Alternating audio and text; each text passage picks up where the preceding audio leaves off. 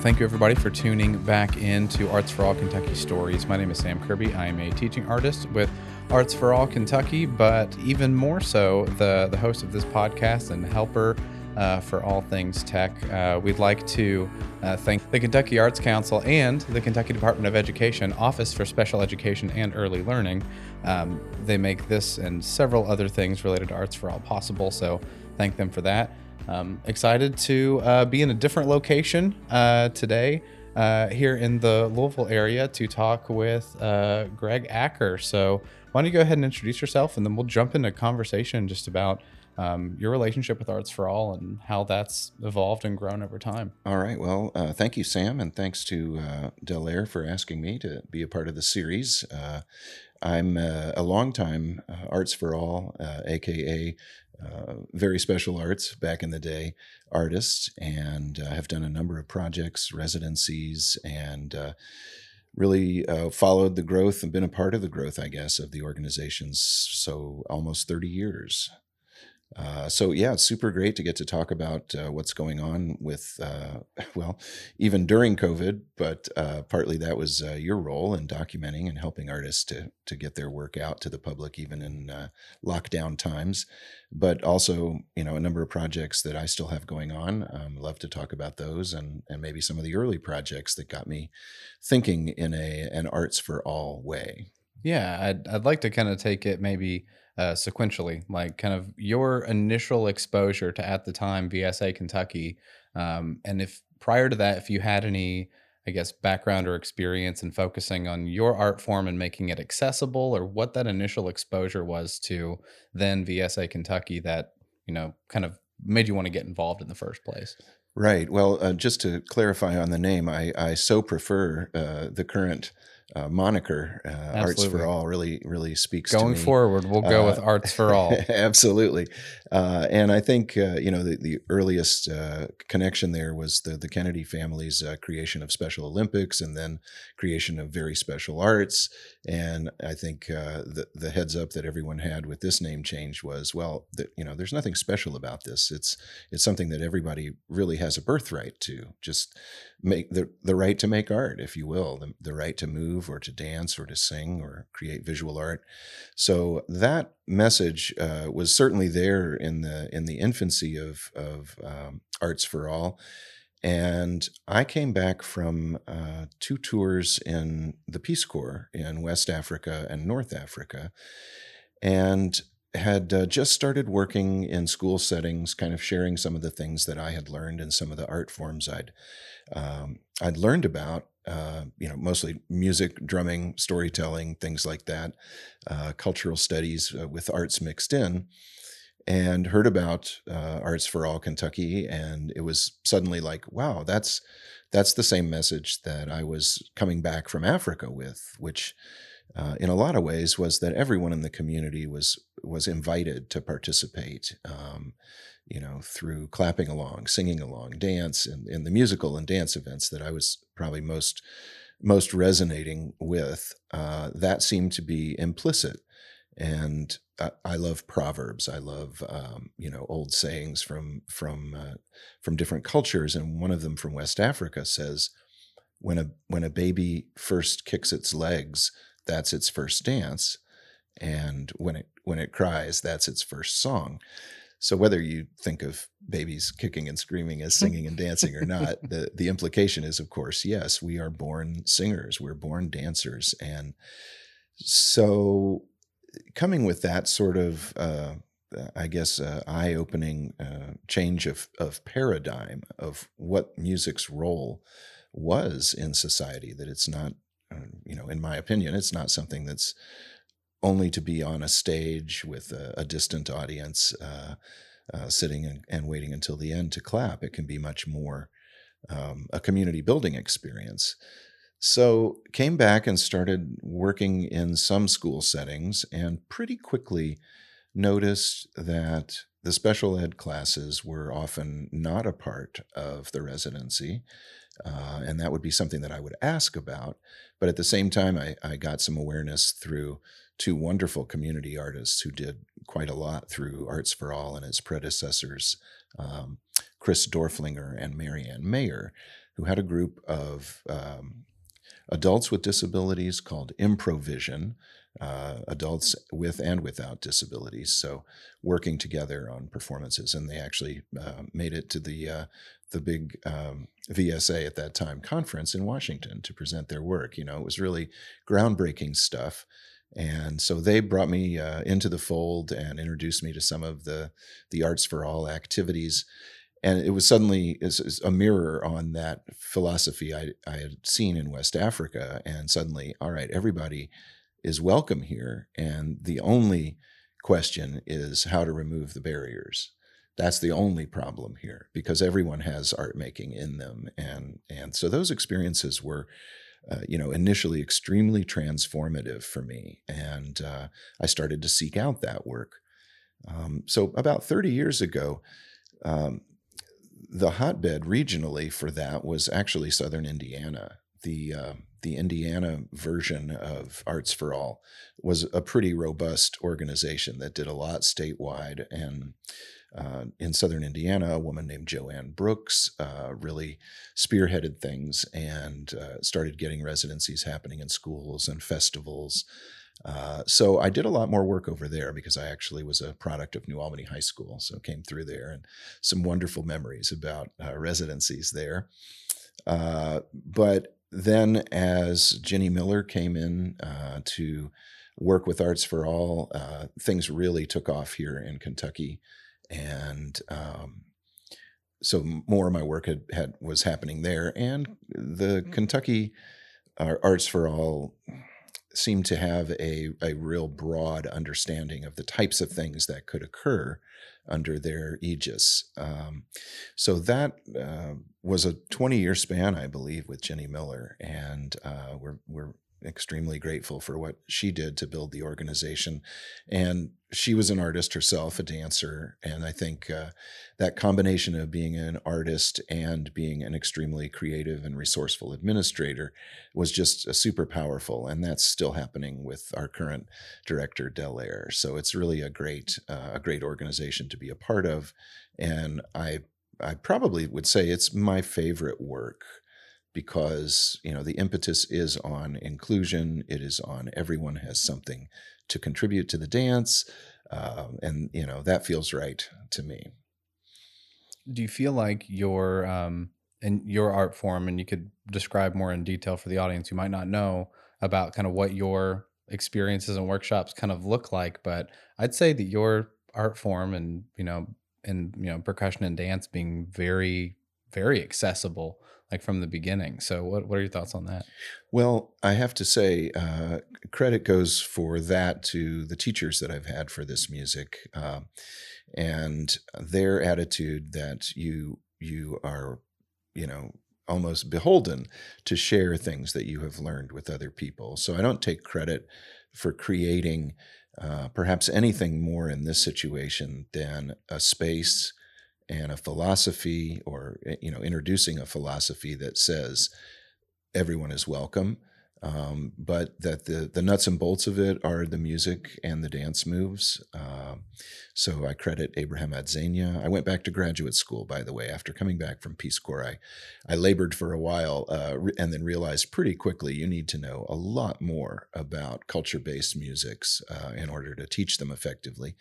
So went back for a graduate degree in ethnomusicology and worked with several teachers, uh, but but uh, Abraham Adzenyah in the music of Ghana, and um, later on, many many more teachers from other countries in West Africa, back in uh, Louisville. So more a case of visiting artists coming through and staying with us and and working with our local drummers. Uh, finally, in 2013, one of my colleagues that I had worked with for, for two or three years was based in Cincinnati, Hamidou, uh, came down to Louisville for good. And so we began uh, what was up until COVID time, so an eight year uh, stint of uh, pretty much daily work, either in residency settings or arts and healing settings. Um, he's a a dancer by trade, but also a great musician. And yeah, you mentioned that people listening may not know what kind of art I do. I guess this is a roundabout way of saying it's culture based musics. Um, and this particular focus on West Africa seemed to me to be the most uh, accessible, encouraging uh, one to present in schools. So more of my work has been with that. Although I do some work with Indonesian gamelan and shadow theater um, as a separate type of residency. So um, I guess uh, culture based musics and focus on uh, participation and presentation. So the students that work with me and often with me and Hamidu uh, in Arts for All settings uh, develop their skills over the course of a week or at least five days. It may be spread out over multiple weeks, uh, and then present back to their peers. And one of the more recent uh, Arts for All residencies that I did uh, in Bullitt County, and that would have been two years ago now, because most of the in person residencies have have had to wait. But it was at a school with a teacher who had uh, had attended some other workshop that I did and said, "I'd really love to bring you down to share what you do with the kids here." And so we had a great week, and it was the time for the show. And so uh, I was I was in the gym setting up, and the kids started coming in, and uh, her students were in already and in place on on the stage, I guess, in the middle of the gym floor. And uh, she came in, and she had this this moment where she looked to the left and she she sort of had a shock on her face. And she came right over to me and and said you know this is right before the show. She said oh i just had the strangest moment. I, I looked to where my kids are always parked to see a show and they weren't there because today they're in the show you know? Mm-hmm. and she just was kind of verklempt and and uh, i said yeah it's a really beautiful thing isn't it? You know uh, and and why that doesn't happen more often is a certainly a question for for district and and building politics, but it does happen through Arts for All Kentucky. So, so I I don't know if I answered the question that you asked about a year ago. yeah, no, I, that I mean that that kind of leads into where I was trying to kind of take this the idea of like a very participatory thing and that when you're working with a group um, whether they're you know adults you know kids and whether they have disabilities or not the fact that it's so participatory across the whole thing can be i guess a rather unifying thing and also the idea of that you know everybody can respond to rhythm for the for the most part um, and so in that area is kind of more where I'm trying to trying to take this and that the the experience itself is something that you know lends students and adults of all stripes to kind of really be able to be part of that experience.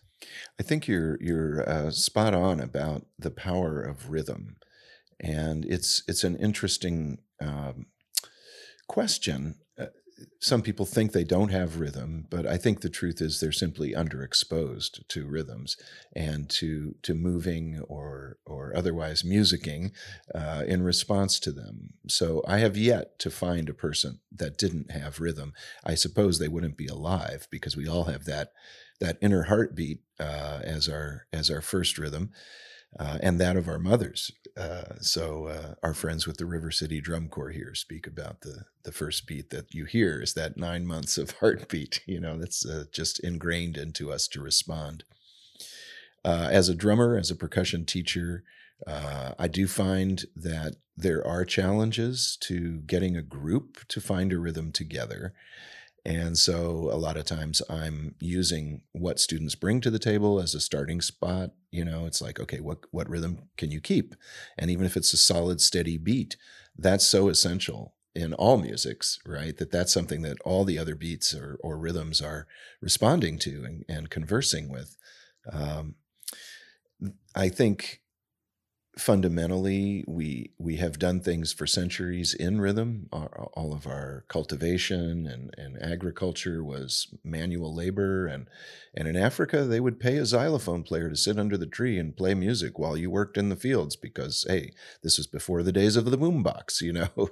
But every job site i know always has some music on. And in fact when i walked in here today you were listening to music as you were setting things up. And mm-hmm. we joked about it. So so it does seem primal and I kind of come back to that question of uh, what are the barriers that are in the way of everyone enjoying that.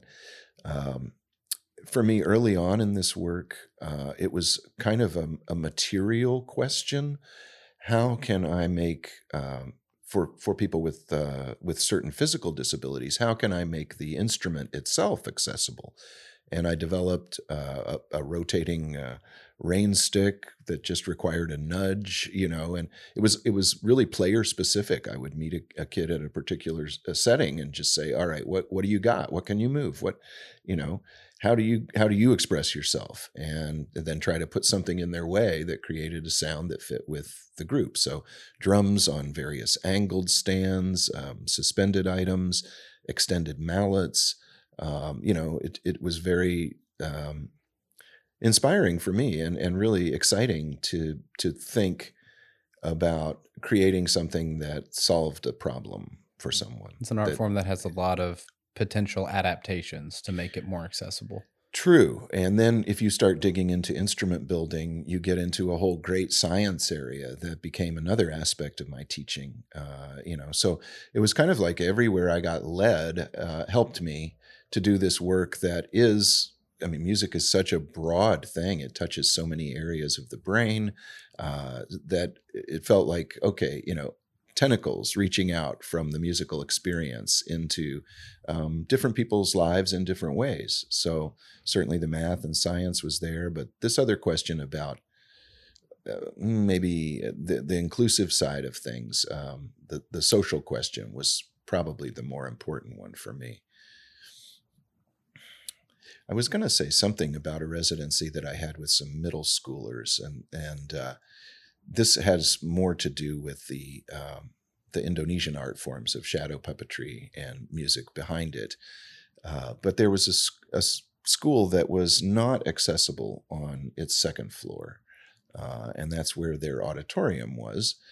The special ed class was on the first floor, and they had students who were wheelchair users who could not access a, a, big part of the building. Their class schedules had to be arranged so that they could only take classes on the first floor. And and they were not uh, they they were not shy about expressing their feelings about that. Uh, but when I came in to do the residency work, I, I actually had a, a, a, not a new artist, as you are uh, talking about earlier, visiting with different artists. It's a great thing that that Arts for All Kentucky does. Is is uh, if you want to come into this sort of work, you spend some time with artists of different disciplines. It's not necessarily someone that's doing what you're going to be doing, but you learn from them you know how they do what they do and why they do what they do and i think that's enough for most artists to start putting that together for themselves it's like what does that look like with my field but anyway i came in and my general operation would be to you know elicit from them what what concerns you. What do you want to write about? What do you want to create? So they created three shadow puppet shows in the course of i think it was a two week residency. Uh, one of them was called sparts and it was a combination of sports and arts, where, yes, you got points for scoring, but you also got points for how beautifully you did it. Just a reimagining of uh, keeping score uh, in the sports and, and athletics world. Uh, I guess that's still in there with uh, some sports like ice skating and things like that. But the second one was Wrestlers in the Grocery Store. And uh, I, I, think this may have had a, a, a reference to uh, middle school eating habits. But the, the wrestlers were taking on the vegetables uh, in, in the uh, grocery. And of course, the onion was going to make them cry, and the tomato was going to leave a splatter everywhere. You get the picture. But the third one was called uh, Tiny Teachers and Giant Students and it was all sort of a takeover by the students of the building. It was a very political expression, actually. Although in the end, they did uh, take pity on the the uh, small teachers who were cowering in the stairwell and they, they liberated them. But I think a lot of, uh, you know, the messages that our students with disabilities and without about the situation of people with disabilities and accessibility, those messages are are pretty uh, on the surface. And I I love the fact that people are willing to be advocates, and um, I think Arts for All Kentucky is offering people that exact opportunity to express yourself. So um, it's been empowering, I think, for the kids and also for me as an artist. Yeah. So talking about empowering for the kids, are there any um, any standout scenarios that you you remember that had an impact where you really saw a kid kind of light up in a way that maybe they they hadn't before like in the process of doing that and, and what that felt like for you to kind of see that this art form has allowed them to you know use art as a language potentially for the first time? I'm not sure that uh, i can give you too many concrete examples but a lot of times musical skills whether innate or learned at home or eh, you know practiced eh, sometimes are disregarded if they're not in the mainstream and one of the things about African music certainly is that you connect to all kinds of popular musics. And so kids whose abilities might not have been noticed otherwise in other settings can be noticed and put in positions of leadership. So that happens a lot in my residencies, that it's the kid who's incessantly tapping on his desk, tapping on a book with pencils, tapping on his friend's head, you know, that kind of stuff. And hey, I was that kid, you know. Uh, fortunately for me, uh, a sensitive adult took me aside and said, "Gregory, I, I get that you uh, you need to keep the rhythm going, but just use a couple of fingers on your leg. You're not going to disturb anyone that way." and uh, it works. You know, I can keep my rhythm and and focus better that way. So um, seeing young people where that might have been viewed as a, a negative classroom behavior get some reinforcement for it, but also put it into uh, a context where it fits, right? So that then you can say, that's the time and space for that. You know, this other thing is for this. So you you you kind of honor where the student is coming from, but you also, you know, you give that a, a, place of respect and say, yeah, you, you can't have it out all the time, you know. So I think that's that's a typical experience for me in residencies is to see a kid that is and this is i think true for all arts for all kentucky artists if you say this it'll be the kid that the teacher least expects uh, you know, and just a different set of eyes and a different set of expectations, a different set of activities can sometimes really give a kid that's that's struggling in other ways a place to shine. So I think that's part of our role. Um, seeing particular students overcome things, I can think of several uh, pretty direct cases where people with extreme uh, sensitivity to sound uh, have been sort of kept away from the workshops, but through coming in independently, they were able to sort of hear themselves, see themselves playing. Uh, they might have been wearing headphones, noise canceling headphones, those came off. And they were actually able to integrate into the larger experience after that.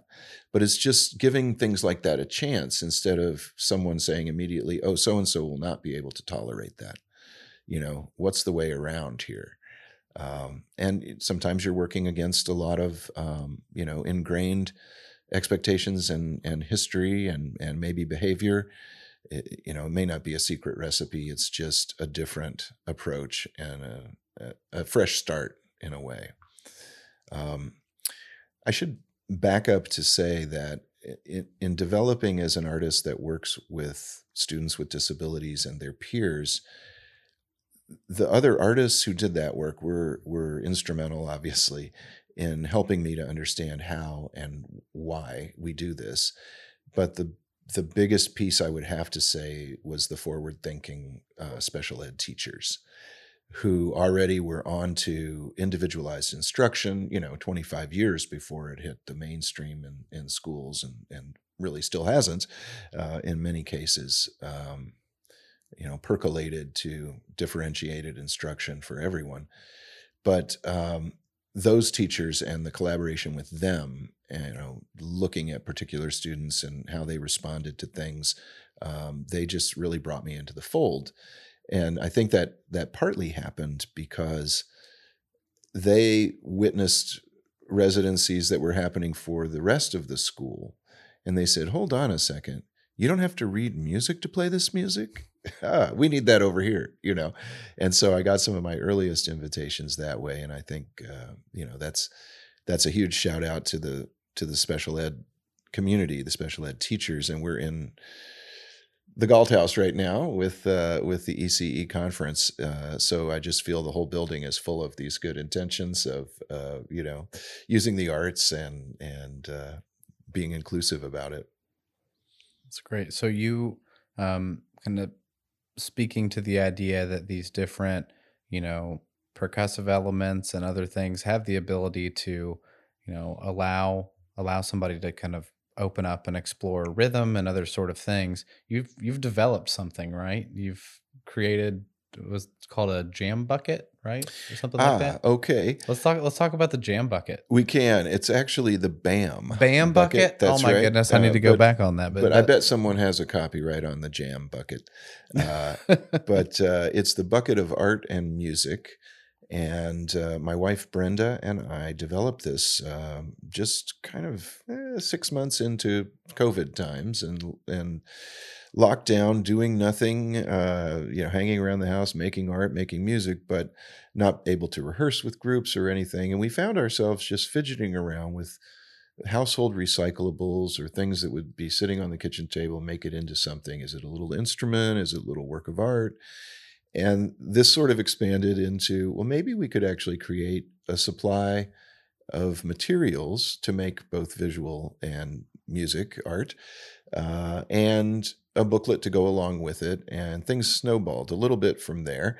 Uh, so it is. Um, I guess a, a, resource for people who want to make art and music at home, generally recommending ages four and up. Um, but we've had a number of, uh, of field testers uh, from uh, adolescents to adults, and they have a great time with it. So uh, we got some uh, traction with the idea during the pandemic, but uh, from individuals, I should say. But the bigger connection was one that was facilitated by Arts for All Kentucky, actually. A relationship with Kentucky Children's Hospital, and UK hospital in Lexington. And it turned out that COVID or not, they needed activities that could be dropped off in the rooms uh, with minimal supervision uh, or parental help. Uh, and so, as a result of that, we ended up putting together a series of videos. Boy, I wish I'd had your help for those, uh, but I'll have to show you those. Anyway, a series of videos for each of the uh, activities in in the bucket, um, and that has become an ongoing relationship. So the Kentucky Children's Hospital is continuing to want those to supply them uh, to their patients and their families, and that's wonderful. Um, and Arts for All Kentucky got it all started actually with a small grant that helped us to to start in on the videos and get the booklets together. So um, can't show you those on the radio, but uh, on the podcast. But uh, the other group that has uh, found uh, an ongoing use for these is the Kentucky Refugee Ministries, and they have a number of young people with their families, so have been doing Zoom workshops and continuing to use the buckets for their summer programs. So we we sort of have a steady but small uh, support uh, for this idea and uh, it's been fun to to see it get out there and to get some responses back. We include a self-addressed staff envelope, a little response form to see what people are are doing with the buckets, and we do have a small website, uh, not often updated because I'm the one responsible for doing that, uh, but it is uh, bucketartmusic.com. If you put the of in there, it just doesn't look right.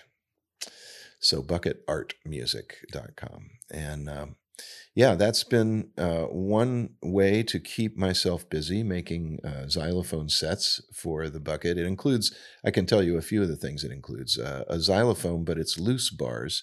So young players have to learn how to arrange them uh, in terms of, you know, seriation and gradation and things like that. Uh, it includes a couple of wind instruments, a panpipe that uh, is made from boba straws, actually, and uh, plays uh, quite quite wonderfully. It's a surprise to me. Even uh, straws to make a straw bow. Let's see, a rain stick, a set of uh, door chimes. Um, there are enormous rubber bands for rubber band basses and harps of things using those. Uh, might be leaving out a couple. And then on the visual arts side, uh, it ranges from clay to watercolor to um, collage and um, stained glass with uh, tissue paper. So, a lot of things that would beautify someone's room, uh, both with sound and with visuals. That's great. And it seems that during uh, during COVID, everybody kind of came up with some sort of pivot or adaptation or thing that worked. And it sounds like Arts for All embraced that kind of from the beginning. And it seems like the the methodology or the idea behind what's in the band bucket kind of derives from the same place as kind of the intention of your your teaching and workshops and what they're designed to do. I like what you said, especially because I I you know, it kind of gets back to this innate rhythm, but it's almost an innate musicality or or articality, visual articality of objects you know don't just throw that can away see what kind of sound it makes uh, and one of my favorite you know cheap cheap and easy homemade instrument builds is the uh, the consortium you just get a bunch of tin cans of different sizes they have to have been opened uh, and tape them together with duct tape and you've got this awesome drum set you can play with chopsticks you know? So uh, stuff like that is is uh, abundant in our house and uh, we actually don't really call everything that goes uh, into the trash trash. Sometimes we have to ask each other is this beautiful stuff? Because beautiful stuff has a separate or area where we can use it you know? So uh, i think the idea of playing just playing. I mean maybe that's as simple as it gets um, was essential during covid just to have fun and to see what you can do out of apparently nothing. Uh, and i think maybe there, there's a metaphor there for you know the kind of residency work that finds something in someone we didn't know about you know? What can you do with what looks like nothing? Well a lot. That's great. What what would you say to i guess a uh, an artist out there who has maybe just heard of arts for all and you know might want to get involved or maybe a teacher who's thinking some sort of residency regardless of art form might be beneficial um, what would you say to them about the organization having you know 30 years of exposure to it that um, might encourage them to reach out and, and make this a an opportunity and um, likely a life changing opportunity for uh, some of their kids Oh boy. Uh, you know, no pressure. yeah, no pressure. All right. Are you ready out there? Uh, this will probably be the most satisfying work that you will do as a visiting artist. Uh, and if you want to take it to other levels in terms of uh, ongoing community engagement, support for projects, um, I'd have to call up the whole AFA website for you here just to tell you, sorry, just to tell you how many things you could do through Arts for All Kentucky. But it, mm, yeah, it, I'm not usually at a loss for words, but this organization does things right. Uh, they have always consistently supported artists and communities uh, who were interested in working together.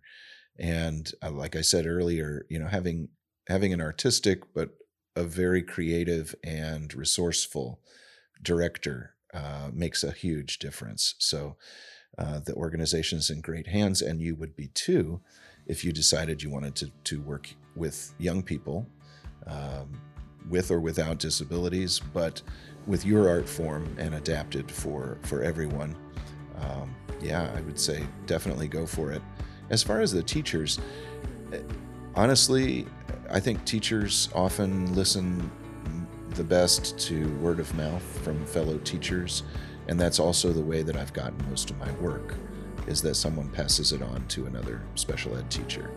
So uh, yeah, if if this is the first time you're hearing about Arts for All Kentucky, and that's possible, they don't put a whole lot of money into advertising. Uh, then definitely talk to other teachers who've had the residencies.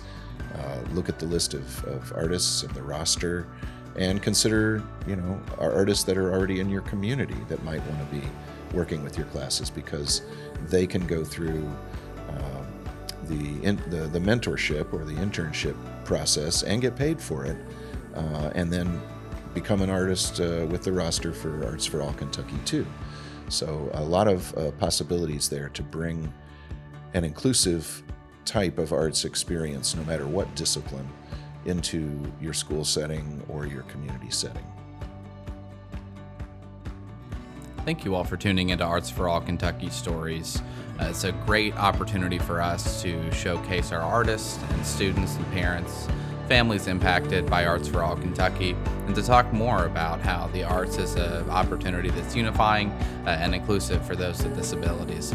Again, we'd like to thank the Kentucky Arts Council and the Kentucky Department of Education Office for Special Education and Early Learning for making all of this possible.